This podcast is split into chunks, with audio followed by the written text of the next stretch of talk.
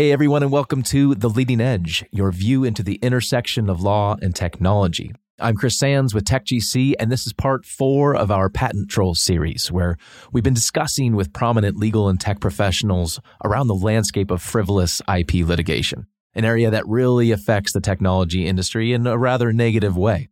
So let's get right into it. I'm joined today by Ken Seddon. Ken has over 20 years legal experience with some of the largest patent holders in the world, including Apple, Micron, Motorola, Intel, and now he is the CEO of Lot Network, a nonprofit community of companies with the direct mission of combating patent assertion entities, aka patent trolls. Ken, thanks so much for coming on the leading edge. Appreciate it. Thanks for the opportunity. Okay, so to start, let's just take away all assumptions of the patent system. Clearly, we have a problem right now with patent trolling. But going back to the 1700s, when the founding fathers created the Patent Act, did America receive the intended benefits following this act? The reason why the patent system was created 200 years ago is back in the 1700s, the technology in America was controlled by the guilds. So, a, how to do silversmith technology was part of the silversmithing, and they kept it secret. The government wanted America to be an industrial nation, and so they wanted the guilds to share this information with the public so that others could learn from it and improve upon it and make it better, so that we literally wouldn't have to reinvent reinvent the wheel because we could share that information with others. And so that's why the patent system was created as an incentive or reward for you, the inventor, for sharing your idea with the public. You get for a limited time the ability to prevent other people from using that idea. You know, for 200 years, people have been filing patents and getting them issued and sharing this knowledge with the public. Through the 90s, there was over 7 million patents were issued in 200 years. Everything was working fine until just about in the last 20 years, we had this problem of patent trolls arise. And what happened is these patents that are normally owned by inventors or by companies fell into the hands of these entities because patents are very powerful weapons. And they fell in the hands of these entities who saw how they could take advantage and use the legal system in America to use these patents to extract large sums of money out of companies. Right. And that's a huge problem. And that kind of signifies to me that way too many patents are out there for patent trolls to get a hold of. There's a figure that 80% of patents filed through the patent office are approved. And I imagine a lot of those are not great patents, and you don't really need a great patent to assert it against a company. So, can we look at the patent office and look at reform in the patent office as a solution to this? I think it's unfair to blame the patent office for the reason here. What the patent office is trying to do is reward people and promote innovation and encourage people to share their ideas and file more patents. The question you should be asking yourself is, well, where are these patent trolls getting these patents? And that's where companies need to take a responsibility in this. Over 80% of the patents that trolls are using in litigation originated from an operating company. So operating companies are developing the ideas, operating companies are filing the patents. Some of them are selling those same patents to a patent troll who then goes around suing other operating companies to make more money and repeat this vicious cycle. So the irony of this problem is it's primarily the companies that are putting these patents into the hands of a troll trying to make a buck. And it's the very same companies who are complaining that they're now getting sued by these patent trolls on some of these less dubious patents. And that's kind of why Lot Network was kind of formed to be. So rather than going to Congress Congress and trying to advocate that the laws be changed or going to the Supreme Court and complaining and trying to change the law, uh, that's a very difficult and unlikely thing to do in this political environment. The reality is the government for the next couple of years is not going to be worrying about patent trolls. There's many other things to be worried about, particularly with an election coming up. Instead, companies themselves are taking responsibility for this problem. And that's really was the genesis of Lot Network. So what Lot Network is, we are this community of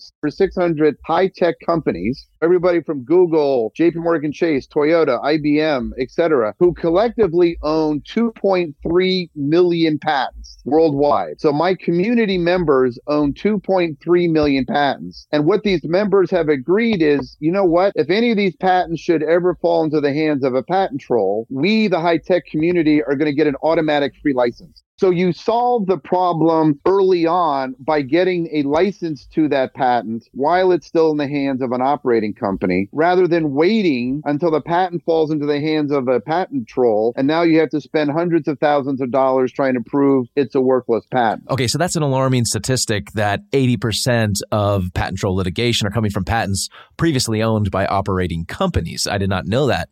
But why all of a sudden in the last couple decades, operating companies have existed for a really long time? That's right. So for 200 years, patents were owned by operating companies and they were used by operating companies to defend their business. And then probably in the late 80s, early 90s, we had some very public high tech companies failed. Companies like Polaroid and Kodak, some very famous companies who had very valuable patent portfolios because when they were successful, they were innovating. But these companies unfortunately failed. And as part of that decay, sold off these patent assets on the open market. Some of them went to other operating companies, which is fine, but some of them fell into the hands of these patent assertion entities, which I think we can't underestimate. Patent assertion entities are very creative, very well resourced, very skilled people who saw an opportunity to get a hold of these patents and then assert them against other companies and generate revenue. And is that generally the case where a company is going under and they just sell off all their assets to these patent trolls? Companies sell their assets for a variety of reasons. One, they realize because of the change in the law, they might have 40, 50,000 patents in their portfolio, and they realize they don't need that many to have a successful IP strategy. And so companies, even though it's a very successful company, they're selling off their assets simply because they don't want to throw them away. They're too valuable, and they'll sell them to whoever wants them because they almost have a surplus of patents. In other industries, particularly in automotive, we have several automotive companies who have thousands of patents, but they're realizing because of the convergence of technology, they need to diversify their patent portfolio. So they may have too many patents on engine controllers. So they're going to sell off some of those and buy some patents on entertainment systems for new automobiles or communication systems or autonomous vehicles. So there's a variety of reasons why people sell patents other than just a failed business. Patents are very expensive to keep over the lifetime. Once the patent is granted by the patent office, you have to pay fees over its lifetime a tax, if you will, to keep that patent alive. And it's not uncommon that a single patent will cost you $25,000 over its lifetime to keep. If you have 50,000 patents in your portfolio, that becomes an expensive proposition very quickly. And so companies are deciding how do I spend my patent dollar? Do I want to spend it keeping the old ones alive, or do I want to file new ones, or do I want to buy new ones? They have to be more strategic and thoughtful because these are very expensive assets to maintain. Okay, so to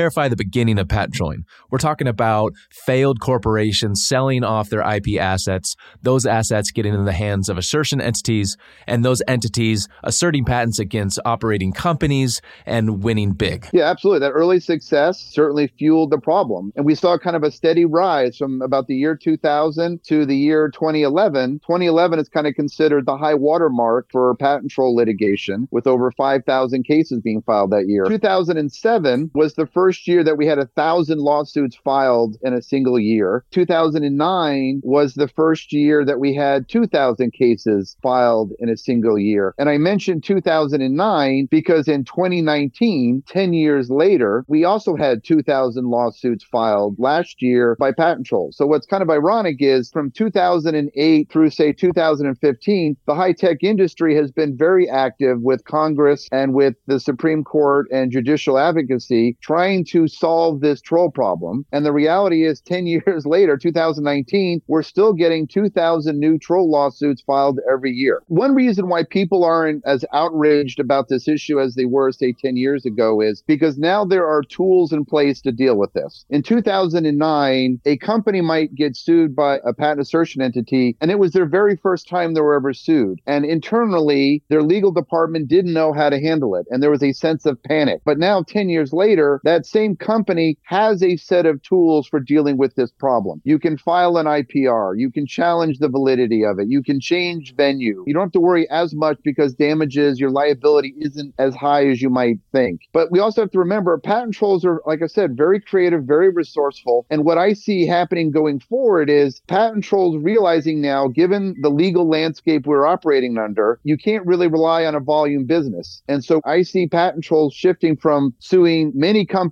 with one patent to now shifting to getting quality assets, a patent assertion entity are buying quality patents, they're doing their homework, and they're suing legitimate companies for large sums of money. So, although the number of cases is going down, the quality and the seriousness of the accusation has to go up because now that patent assertion entity is only going to initiate this litigation if they're confident that they're going to survive the IPR, that they're going to survive the prior art scrutiny that's going to get thrown at them, that they're going to make enough money through a damages award or a verdict at trial to justify all the money that they're spending up front. And so that's why I think the shift now is to a more sophisticated quality assertion being made by assertion entities who know what they're doing and they're expecting to hit a home run rather than a bunch of singles. Well, that seems like a move in the right direction to me that only quality patents are out there being asserted. To close, though, I want to know if there are any last thoughts on the patent system, patent trolling that our viewers would be interested in hearing. I want to again emphasize the point that patents themselves are good. And I've been very fortunate. I've worked at some great companies like Motorola and Apple and Intel and ARM. These are all companies who are very innovative, have a deep respect for patents, had massive portfolios, and their success was tied to their innovation and patents protect that. On a personal note, I'm a cancer survivor. I'm sure we all know I'm very grateful. We have friends that have cancer, family members of cancer that have survived. I think it's important to remember the innovation that that it takes to come up with a cure for cancer or for treatment, that only came about because somebody decided to invest a whole bunch of money in research and development to come up with the solution. And the only way that that person is ever going to be rewarded for that innovation is with a strong patent system. So I just want to caution people who say, let's solve the patent troll problem by getting rid of patents. That's not the answer. Let's remember the patent system was working fine for 200 years. If we want engineers and smart people to come up with new ideas, they need a mechanism to be rewarded for coming up with those ideas and knowing that they're going to be able to commercialize them and make money in the marketplace. And that was the original purpose of the patent system. Ken Seddon, CEO of Lot Network. Thanks so much for coming on. I appreciate your time. Thank you. And that will do it for this episode of The Leading Edge. Please rate, review, and subscribe. You can also follow me and TechGC on social media for more cool content. All links in the show notes. I'm Chris Sands, and thanks again for tuning in.